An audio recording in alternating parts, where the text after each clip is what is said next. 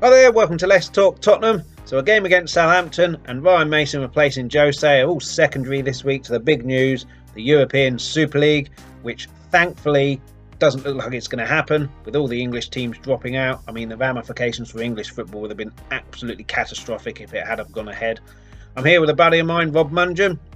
Now, he is a West Ham fan, but he has promised to be nice as this is a Spurs podcast. We're talking about the European Super League, whether it was a publicity stunt for those six to get more money, what it would have meant for the rest of the 14 and the rest of the leagues below, and whether it will come about again. So we're talking about that and much, much more on Let's Talk ESL No More with West Ham fan Rob Manjun. Hi Rob, thanks so much for coming on. How are you doing? Yeah, no worries mate. Yeah, I'm all good mate. You all right?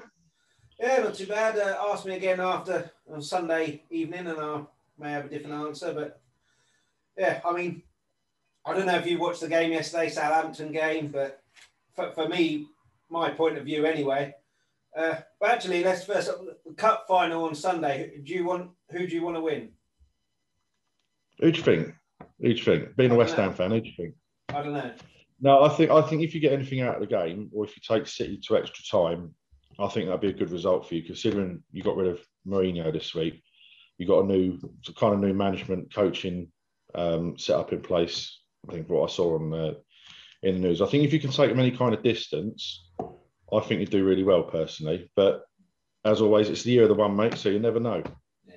But the answer we were looking for is you want Tottenham to win. So we'll edit this part out. But, mate, come on. The only time I've cheered for you boys is against the bin dippers in the CL final a couple of years ago. That's because I hate Liverpool more because I can't stand them. But yeah, that's a story for another day. Yeah. I think, in a final, even if you take them to extra time and lose, bad result because we're there to win. But we'll get to that in a minute. Like the Southampton game, I think after a couple of bad performances, I think it was massively important to get a win there. The first half was absolutely atrocious, but then we played like that all season. So a new coaching setup, I think it's very difficult to change that in, I don't know, what was it, 2 days? But yeah. Bale come back. Bale looked a bit more like the Bale himself. Maybe he's been a bit more unleashed, a bit more freedom. Do you think that there's possible talk that Harry Kane won't be there for the final? And I've seen talk that he's progressing well, but in or out, do you think Bale could be huge in that final, being of what he's won and the kind of player he is?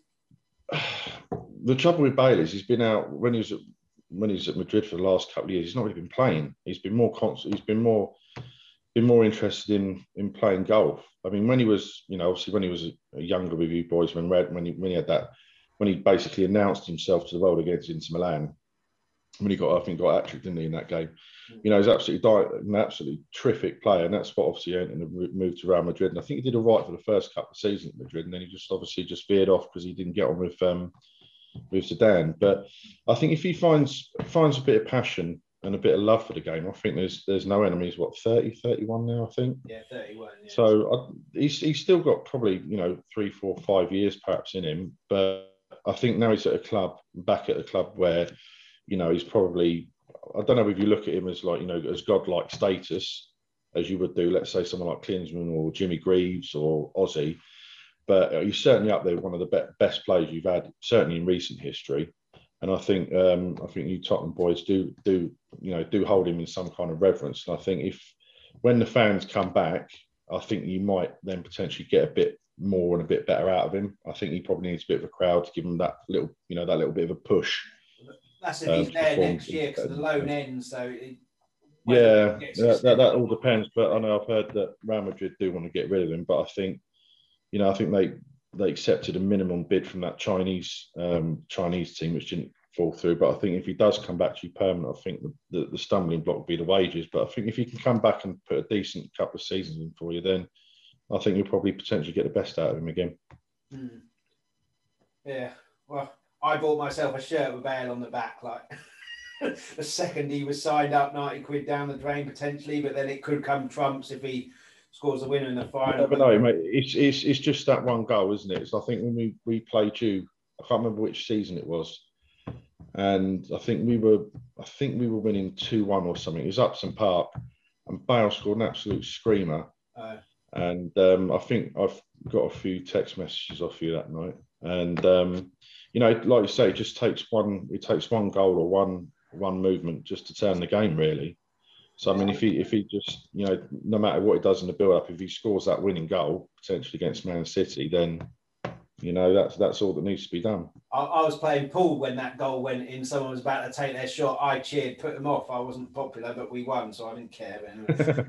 Yeah, we had VAR controversy again. We don't need to go into VAR. Everyone knows about that. That will be here forever otherwise. Yeah. What did you think of Jose's firing? We'll get to the ESL later, which it almost went under the radar that Jose was fired. Mm. I mean, you as a West Ham fan must be absolutely delighted with it. Don't try and win too much. That Tottenham the only club that he hasn't won a trophy with, which I said probably happened when he was appointed. But for me, it was never the right fit anyway, and it was kind of coming off the tracks anyway. So I'm not surprised he was fired. I'm more surprised at the timing. Yeah, I mean, I still don't. I know I work with a couple of big Spurs fans at work, and I still don't know why you got rid of Pochettino. To be honest with you, I think your board were absolutely ridiculously stupid about that. I kind of understand why I got rid of Mourinho, but like I say, I question the timing. Obviously, you got a final next week, unless there's some kind of magic clause in his contracts or anything like that. It's a bit like Jacques Santini when you were in the bottom half of the table or something. You fired Jacques Santini and he tried to take you for the full contract, and he had something in his contract saying he would only be eligible for a decent payout if he's in the top half of the table. So I don't know if he's got anything like that in the contract that they were trying to weasel out of. But Mourinho, in the last, what, 3 or 4 sackings he's had, he's taken about 80 million quid out of it. So I don't think he's a special one anymore. I don't think it did you any favours hiring him, but like I say, I don't know why you chose now, a week before a cup final, to get rid of him. It just baffles me. Simon Jordan said on Talk Sport that he thought it was another Conte issue at Chelsea. Conte won the league, then got fired, then sued him for wrongful dismissal. Jose was brought in to win something. We're in a final, but it's not going swimmingly well the way we're playing. So he thought that we got rid of him before that in case he won the final, because then we can't really get rid of him. But whether that's the case, I have no idea. But I don't know. But the trouble with Mourinho is he normally does well for a couple of seasons. Like he did well for a couple of seasons when he first joined Chelsea. Then it went all pear-shaped and he got fired. Then he went to, where did he go after that? He went to Inter Milan after that, didn't he? Yeah. I mean, that's what we do, though, Tottenham. We bring people down. If Sir Alex Ferguson was our manager, he'd be taken to the Palace to get rid of the Sir again. He'd just be Alex Ferguson. No, I don't think he'd be that bad, mate. What do you see next for Mourinho? Because he's obviously gone to Man United and not really been a success there. Come to Tottenham, not been a success there. Do you think he's got another big job in him, or do you think that's kind of it? I think Premier League is kind of done for him now. Yeah, I can't remember who was. Someone was saying the other day, I think he's done for the Premier League now. I think he'll have to go back either to Italy or he'll have to chance his luck at international level. I think, when he first came into the Premier League, was it back in 2000 and whenever it was, he was new, he was fresh, he was young, but now he's not adapted, I don't think. Yes, he's won trophies, but in terms of being, building up a team like Ferguson did at Manchester United over them years, like Wenger did at Arsenal, they at the time they built the squads, but I don't think Mourinho is like that. I think he's more short-term planning as opposed to long-term planning. I mean, I don't know who your longest-serving manager has ever been, but certainly I know that since the Premier League started, you've had quite a few managers. So I think, in terms of, what the board need to do next after Mourinho, I think you can't really dwell too much because what's happened. It's obviously sort of going forward. You boys, I think, need to get a decent young manager in. I'm not necessarily saying, someone that's, so fresh off, retiring, like, I don't know, Ryan Giggs, for example, or was it Julian Nagelsmann in Germany? He was about 34 when he took over at, I think it's Hoffenheim or RB Leipzig, I think. But certainly someone that's still in the, the early stage of their managerial career that can be there for, 10, 15, 20 years and build something special. I think, the board needs someone they need to think long-term. And they didn't need a manager that's going to think long-term as well. And when they come in, you can't expect to hit the ground running. I think you should be looking at you might take a dip, but certainly for the longer-term planning, look at sort of someone that's going to be there for a long time that can build almost like a dynasty, really. Yeah, I mean, we had that and then we let him go. But yeah, like I don't understand. We got rid of Poch. I think that was madness. Yeah. Absolute madness. I mean, I'm just going to have to turn the light on because it's getting really dark in here. Bear with me 2 seconds.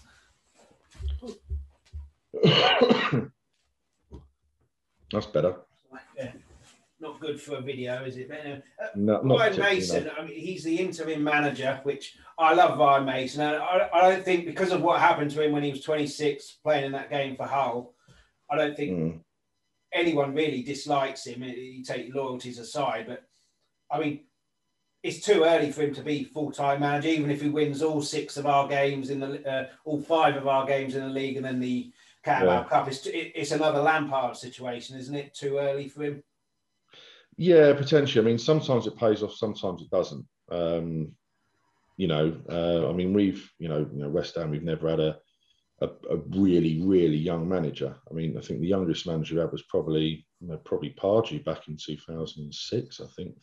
He was an experienced manager at that time. Like he had a bit more experience in, in the Championship. But, I mean, you look at, I don't know, probably the least inexperienced person you probably got in the Premier League at most, probably Scotty Parker over at Fulham. And he seems to be doing all right. But I don't think there's as much pressure on him at a club like Fulham as if he'd done it straight like someone like Spurs or Man United or Chelsea, whoever. I think, when you mentioned about Lampard, I think he went for the Chelsea job too soon. Mm. And, if Ryan Mason is, he may be a good coach at the moment, but obviously he needs to cut his teeth somewhere. Mm. But like you say, I think it might be a bit too soon for him. But if he can stay in and around the first team, like a first team coach or assistant manager or something, he'll certainly pick up some tips and tricks and experience. Before he goes off and spreads his wings elsewhere. Yeah, I think that's what needs to happen. Interim coach the end, steady the ship, hopefully make us a bit more of attacking again, try and win this cup, and then in the summer, whoever comes in, bring them in and keep him involved in that first team. But obviously we were expected to get into the top 4 and we're still in with a shout of that, but it's very much... hopefully not. Well, it's very much outsiders. But your team, I predicted you to be struggling for a relegation battle. I predicted you to be about 4th bottom, and are you 4th now or 5th? I can't remember now. I think we've got down to 5th actually. Yeah, but your season, I mean, the start of the season, were you worried like it's going to be another relegation battle? Or did you think you were going to be? I don't expect you thought you were going to be anywhere near Champions League, but like certainly top half. Well, look at it like this: every time I open up BBC Sport or Sky Sports, I think the table's upside down. I'm not used to it. This is not the West Ham way, mate. After what happened last season, we stayed up by the skin of our teeth. We were expected to pretty much do the same this year, I think. I think what the good thing that Moyes done is got rid of some of the deadwood, like that Sebastian Haller. I mean, that bloke, seriously, I've got more enthusiasm at, 2:00 in the morning when I've got to get up and drive to work than he does. I mean, I don't know whether Ajax did it on purpose when they left him out of the Europa League squad, but it was hilarious. But I think he's got rid of a lot of the stuff that Pellegrini brought in. And, I'm just in shock, mate. This is not the West Ham way. We should be battling relegation. That's what I'm used to. I don't know what it's like to win like 3 or 4 games in a row, unless it's on FIFA. What do you think the change has been? Do you think it's because there's no fans? Because correct me if I'm wrong, but your fans gave this team a lot of stick last season. So without that, this time, has it allowed them a bit more freedom? So is that the reason? Has Moyes developed a plan? Have the players stepped up? Have other teams dropped down? Or is it a combination of everything that it sees you? I think it's a combination of everything, really. Because I mean, obviously, everyone's in this. Every team in the Premier League's in the same boat: Spurs, Sheffield United, West Brom, everyone.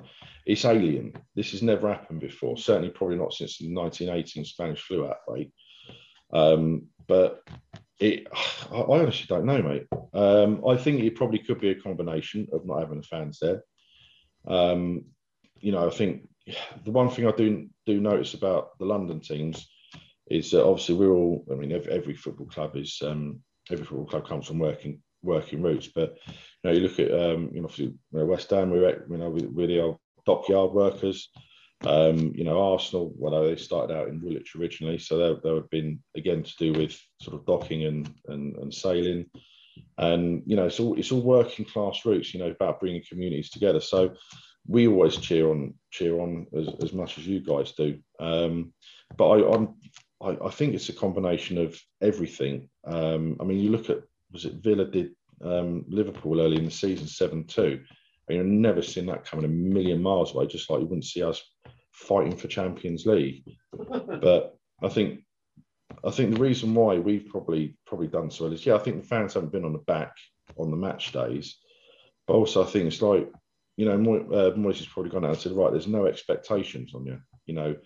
If we can achieve X, then that's absolutely fine. Anything above X, let's say 10th place, for example, anything above that's a bonus, and we've just taken it to the next level. So I'm sure that Gold and Sullivan are shitting their pants, excuse my language. They're probably going to pay out some decent bonuses this year. So I'm surprised that because Gold and Sullivan are money grabbers, I'm surprised I didn't try and pitch up for the European Super League as well. But we'll talk about that when we talk about that. Last thing on West Ham before we move on to that absolute outrage of that idea. I think your team spirit is kind of what it was like. Our team spirit was like under Pochettino. You beat us at Upton Park when we should have got something out of that game. But if you're giving away golden chances like that, you don't deserve to win games. But we had all these chances, but a lot of them were blocked, last-ditch defending. And the teamwork and team spirit there of we'll fight for every ball, we fight together. I think Declan Rice has had a huge impact in that as well. I think, definitely. I think it's a shame because you boys have actually got a good squad. I think you do, obviously, you heavily rely on Son and Kane. But you look at your squad as a whole, you shouldn't be where you are. You should be certainly, it should be roles reversed, where you should be sort of down in 6th or 7th, and you guys should be knocking on the door of the Champions League. Not that I'm complaining, don't get me wrong. But you guys have got a good squad. It's just that final, it's that final glue, to bring it all together. Like when Redknapp left Pompey and took over you boys back in whenever it was. You never thought in a million years that Redknapp would take you to Champions League quarters, semi-finals. Playing against the likes of Inter Milan at San Siro, even though you did lose 4-3. You announced yourselves in Europe at that point. I think, from where you were to where you are now, I think Redknapp's got to take a lot of credit for that. So it's, Project Spurs or whatever you want to call it, started way back in 2008 or something, or whenever he left Pompey. It just needs that. I think if Pochettino was still here, I've mentioned it a couple of times. If Poch was still there, I think you boys would be in a lot better position than you are, and I don't know why they got rid of him, but. We were, I'm not sure if we were 14th, but we were fairly low down when Levy's a big fan of Mourinho. So, it was his kind of dream to have him in. But, I was devastated. I was in the restaurant and Pochettino got fired. I was devastated. The next day, Mourinho's in. I felt like I was like cheating on a partner supporting Mourinho. I remember you saying that actually when we spoke.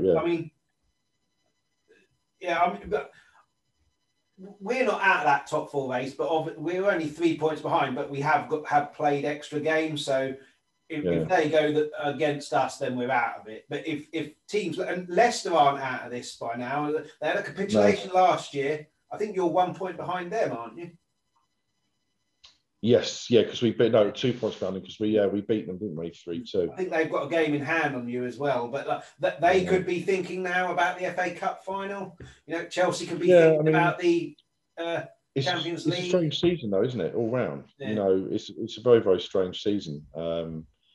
It's still anyone's. It's still open for anyone. I think it's still fairly close down to about 8th, I think. So yeah, it's a very apart. I think Man City got it in the bag. I think they only need to win about 3 more games. But then again, I think they should focus on that in the Champions League. I think the other one is pointless. They don't need to bother with that. Oh yeah, definitely, mate. I think they should rest their entire squad. Well, they should put a youth team out. Rest the first team, put the youth out for the final. It's no guarantee. No, but I've been So yeah, it's no guarantee that we'd win that, but you know. No, I think they'll do all right on Sunday. Actually, I reckon you'll take it to them because obviously you want to. You've got something to prove that to Ryan Mason as well, saying that you've got to play for him. You've got to say like, right, you've got to justify that Levy's made the right decision on getting rid of Mourinho. You know, and I think you boys will be bang up for it. I hope because you so. Are. Yeah, you won't be the. Yes, you're the underdogs, and obviously the underdogs always do all right, and that's what the glory. That's the glorious thing about football. You know, the underdog has always got the chance. Yeah, I think if we're going to lose by fighting. Don't lose with a whimper, because then it's just awful. But yeah, I mean, as long as we fight and show a bit of spirit, then you can take losing there. Obviously, I'll be still livid because I want to win. Yeah, I mean, if I think it's bittersweet, really. I mean, if you go and you look at our final back in 2006 against the Bin Dippers, we played probably the best game of football I've seen us play. We played our socks off, and we were unlucky. That was our final. I knew as soon as that ball left Gerrard's foot, that was it.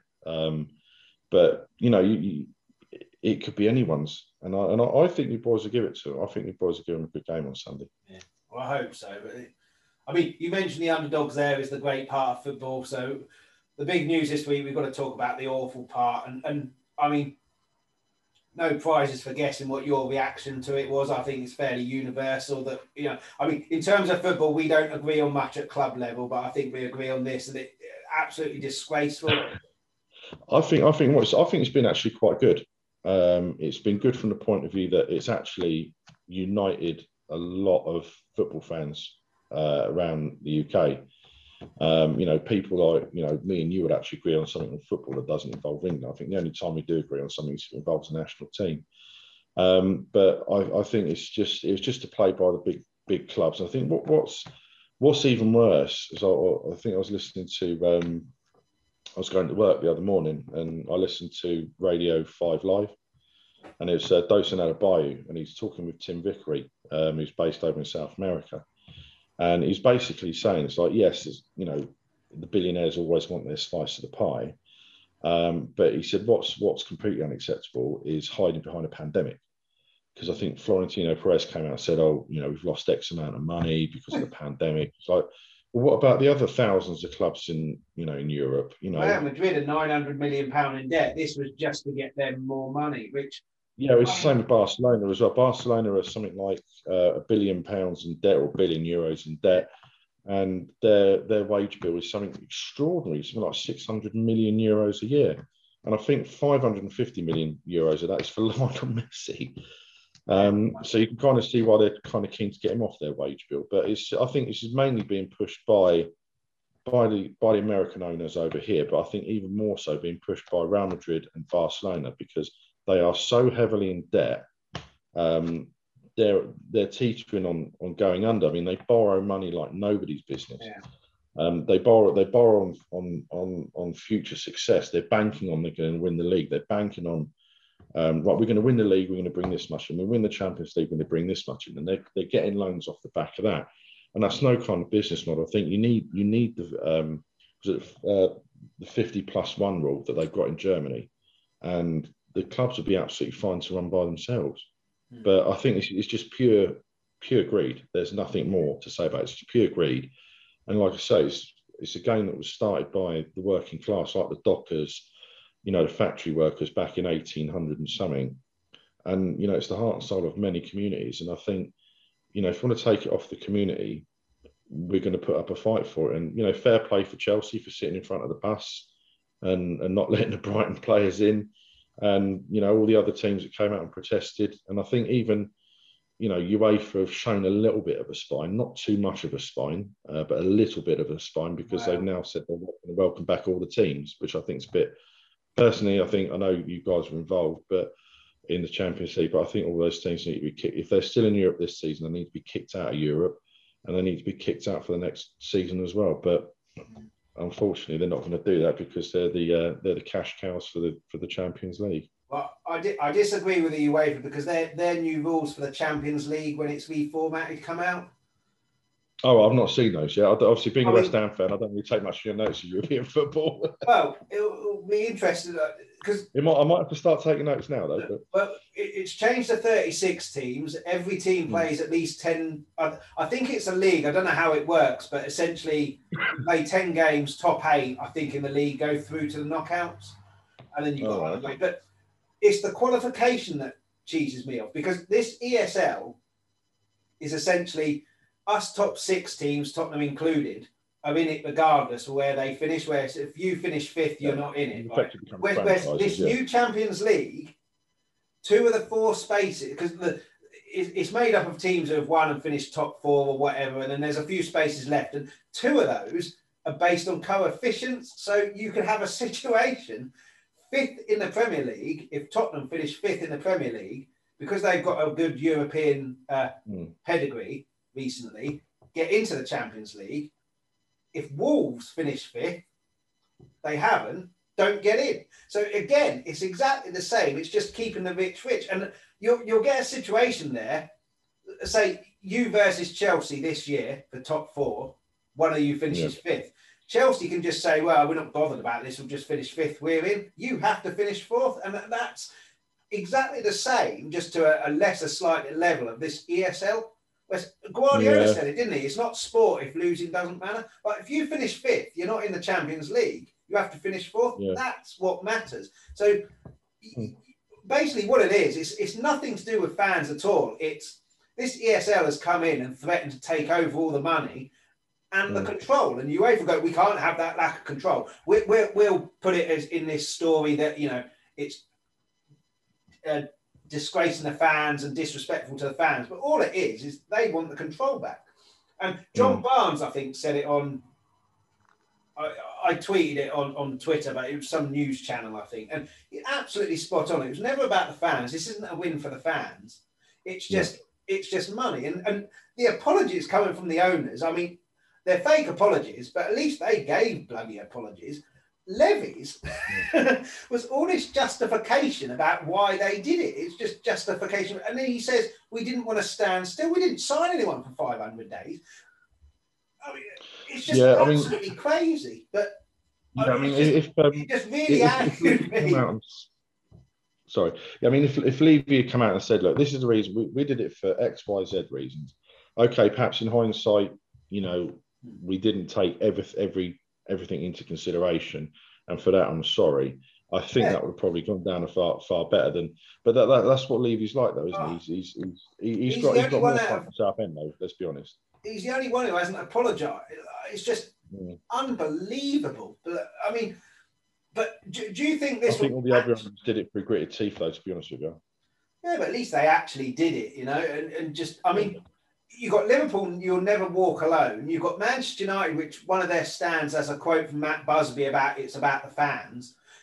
And you've got these owners who come in. I mean, Klopp had a moan at Gary Neville. It's not Klopp's fault. It's not the players' fault. It's the owners have no idea. And you know, Levy messes Tottenham up. That's fine because he doesn't sign players. But then to disrespect our entire history, the entire history of every team in the football league, that the fans and it's just a disgrace, and all 12 of those. But it's just absolutely, well, I mean, there's no words, is there, really? But I mean, no, like I say, it just boils down to pure greed. I think, you know, if you're going to set up a competition where you're going to have 12 people or 12 teams, sorry, that are never going to get relegated. I mean, you're going to end up like the MLS. The MLS hasn't got any relegation, hasn't got any promotion, and it's like, what are you actually playing for? You know, the Premier League plays. You know, you play so you stay in the Premier League. Yeah, ultimately you stay in the Premier League, you get more money. But obviously, it's a lot. You know, it's a lot about pride as well. I mean, you know, I know from experience. You know, sort of getting relegated when West Ham were relegated. You know, it's horrible. It's absolutely horrible. We couldn't wait to get back. But, you know, that's what you're fighting for. I think sometimes in the respect of trying to get into the Premier League, the hallowed Premier League, you know, sometimes in that respect, the Championship is a bit better because it's a lot more competitive. But the Premier League is still competitive.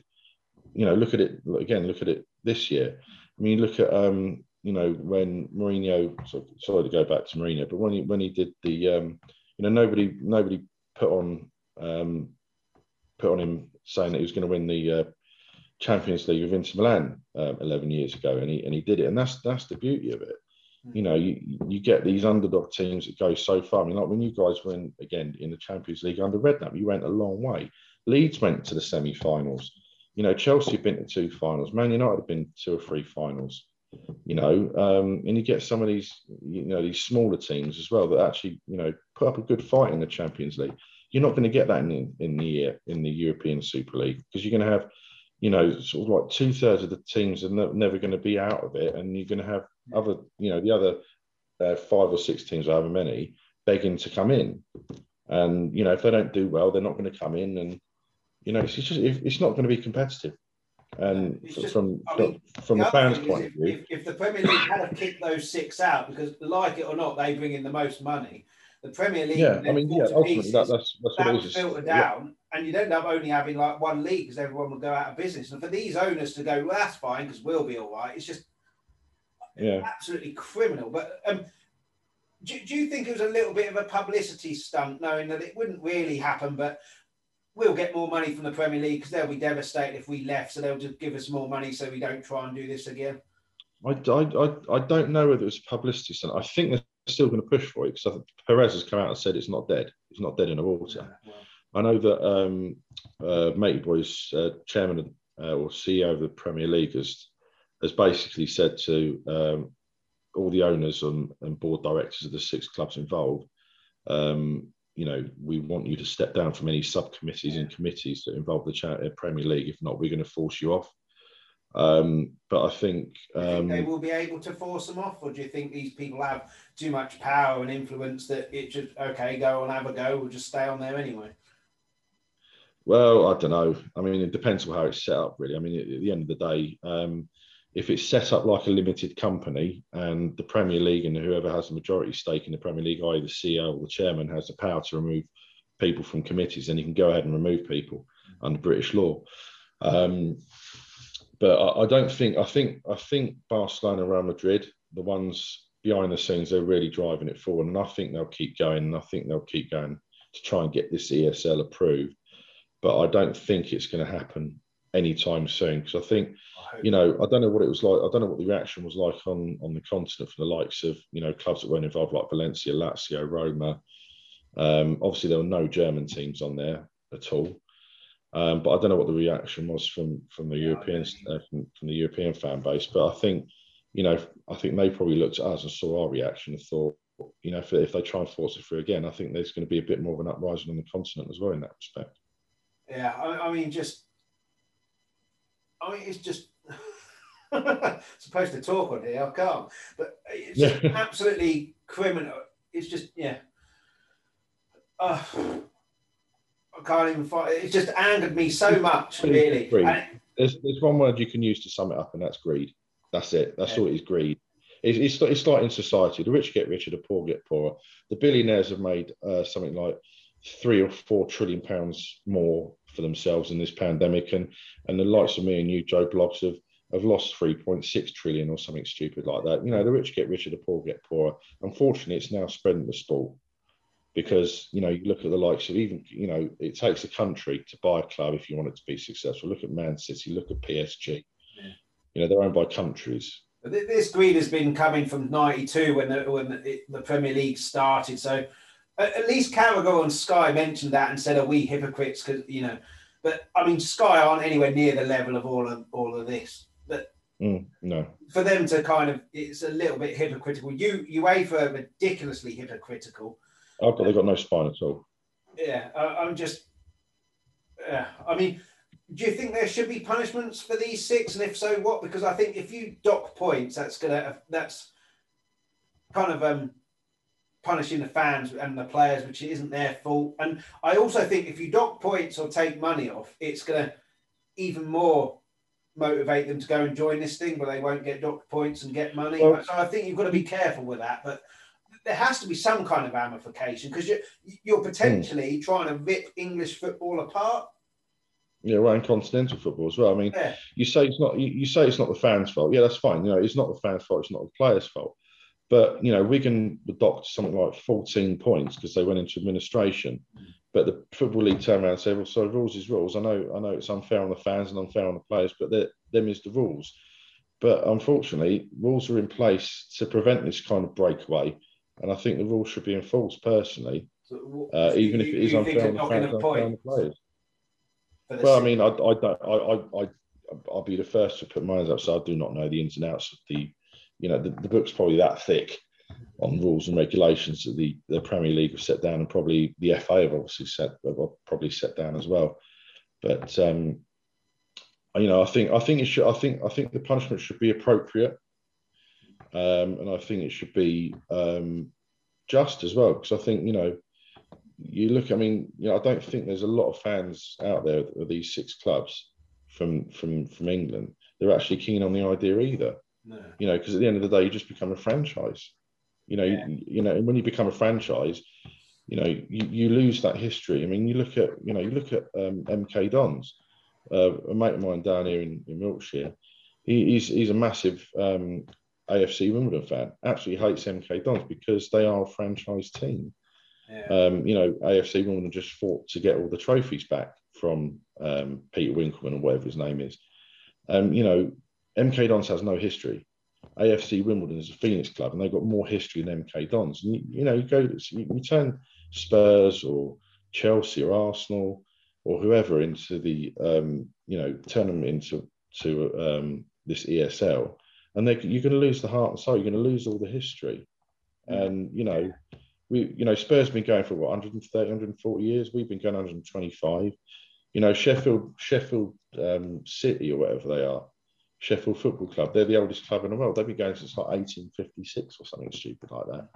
You know, that all the history will be lost, in my opinion. And I think, you know, going back to punishment, I think it should be appropriate to the involvement of each individual club in the process of declaring and in the involvement of this breakaway league, personally. But we both know there's not going to be any real punishment. Like, they may get chucked off the committees, like you said, but they get chucked off committees, they still earn all the money that they're going to get and everything like that, which they may not have the influence that they have, but then it'll probably be like prison where they get people to sneak in. Yeah. You know, yeah, they'll end up paying people off on that one, they bet. It's the world that we live in, like the rich never get punished for anything, whereas you do that as a poor person, the book is thrown in. And yeah, well... I think whoever's going to lose, you know, the real losers will be the genuine fans. Yeah. You know, like the likes of you. You know, you've got a share in a season ticket. I mean, I've known you for what 25, 30 odd years, and you know, you've always been, you know, Spurs, and you know, I mean, I've always been West Ham. You know, we will be the ones. We will be the ones that lost out ultimately because they're looking to tap into the Asian market, which have been for years. And, you know, they'll get all these fickle football fans that won't understand, like what me, you and countless other fans in the UK and in Europe as well do. I think the most amount of Asian fans in the world because of some... I'm not saying there's anything wrong with having Asian football fans. I'm just saying that's my personal opinion. Well, yeah, we've got the most Asian fans in the world, I think, because of some, but they obviously, like you say, don't know any of the... They wouldn't know who Jimmy Greaves is. You know, you might get one or two that will be, you know, do their due diligence. But, yeah, majority of them will just be literally following it for something. I've got a friend that he's from Madeira. He's from Funchal. Basically, he's about 3 or 4 years older than Cristiano Ronaldo. He doesn't follow a football team. I think his football team is Sporting Lisbon, but he follows Ronaldo. He's got, you know, his son is, you know, he had a Real Madrid shirt when Ronaldo was at Real Madrid. He had a Man United shirt when he was at Man United. And he's now got a Juventus shirt, and that's what they're trying to. What will happen? People start following players. They won't start following clubs. So they find the, you know, let's say Erling Haaland, you know, they'll be having a Borussia Dortmund shirt this season. If he goes to, let's say, PSG next year, they'll have a PSG shirt, you know. And I think that's completely the opposite of what football is at the moment. I think, like I say, it's complete disregard to the history of each individual club. And I think ultimately, proper fans will lose out and be the victims, so to speak. Yeah, I mean, it's sad, isn't it? It is sad when money does take over, but football's always been about money. If you think about it, even back in the days, I mean, wasn't Jimmy Greaves was set to become the first either £100,000 footballer or first £1 million footballer, but he said he wanted it. I can't remember whether it was $100,000 or $1 million, but he wanted it £1 under, so he didn't have that pressure on him. And that was back in the 60s, late 60s. That was Greavesy, I think. So, it's always been about money, but, I don't know, it's just taken on to a different, the gremlin has been fed after midnight, so to speak, and I think it's just morphing into some of this monster. And I think if you go back and looking at the money side of things, I think you've got PSG to blame for that, because I think things like transfer fees were starting to level off a bit until they decided to pay €220 million for Neymar, and then it just went silly again. What does £50 million buy you nowadays? Sebastian bloody Haller, who was absolute crap. I bet Frankfurt are still laughing at us for that. We probably still own about £40 million for it. Yeah, but we got Andy. That's Booth. What it is, mate. Not for that much, man. We got Andy Booth. Well, we loaned him actually. But... yeah, Andy Booth, mate. We bought Darren Ben, Sandra Redknapp's better apparently, but it happens. Hey, I remember the days when you boys had Chris Armstrong. I didn't mind him. But yeah, I mean, we could talk about money in the ESL forever, but I think we'd just be repeating ourselves. So I think we run out of time a little bit. I think you've got some editing to do, mate. Yeah, it's not me. My friend Matt, who was on the Anything But United episode, edits it for me. Thanks again, Matt. Fair enough. But yeah, I think we've run out of time. Thanks so much for coming on. No, thanks for having us, mate. Yeah, have you on again. Good luck on Sunday. In all seriousness, mate, rivalry aside, best of luck to you. May the best team win and may the best team not have bought it. Yeah, and we'll put that at the start here. For anyone who doesn't follow you on Twitter, where can they find you? What's your handle? It's at Rob Manjun. I'm Hammer Time, #GSB out at the moment. But yeah, just at Rob Manjun, and you'll find me there. Okay, cool. Giving lots of crap to the bin dippers, because that's my favourite pastime. We'll have you on again next season if you're happy with that. Certainly when we've played you, reviewing the game from two different perspectives. Yeah, and hopefully things will be back to normal next year. We'll be fighting relegation. The table will be the right way up. We'll be 15th or something this time next year. Mark my words. Fighting relegation and fighting Real Madrid in the Champions League. Well, they might be in the ESL, mate. Who knows? Yeah, we'll see. But we've obviously got the final on a Sunday, so I'll be back talking about that. Depending on how that goes, I'll either be crying or still drunk and delirious. Hopefully, it's the last. So I'll be back for that. And then, come on, you Spurs. Thanks so much for watching. Before you go, please make sure you give the like and subscribe buttons a click. Any questions, comments, or any suggestions for future episodes, if you just add those into a comment on the YouTube video. If you're listening to the audio only podcast, thanks so much for listening. Anyone who wants the audio only podcast, you can get that at Apple, Spotify, wherever you get your audio podcast from. Alternatively, if you go to Twitter at LTalkTottenham, you can find all the information there. I'll be back soon. Until then, come on, you Spurs!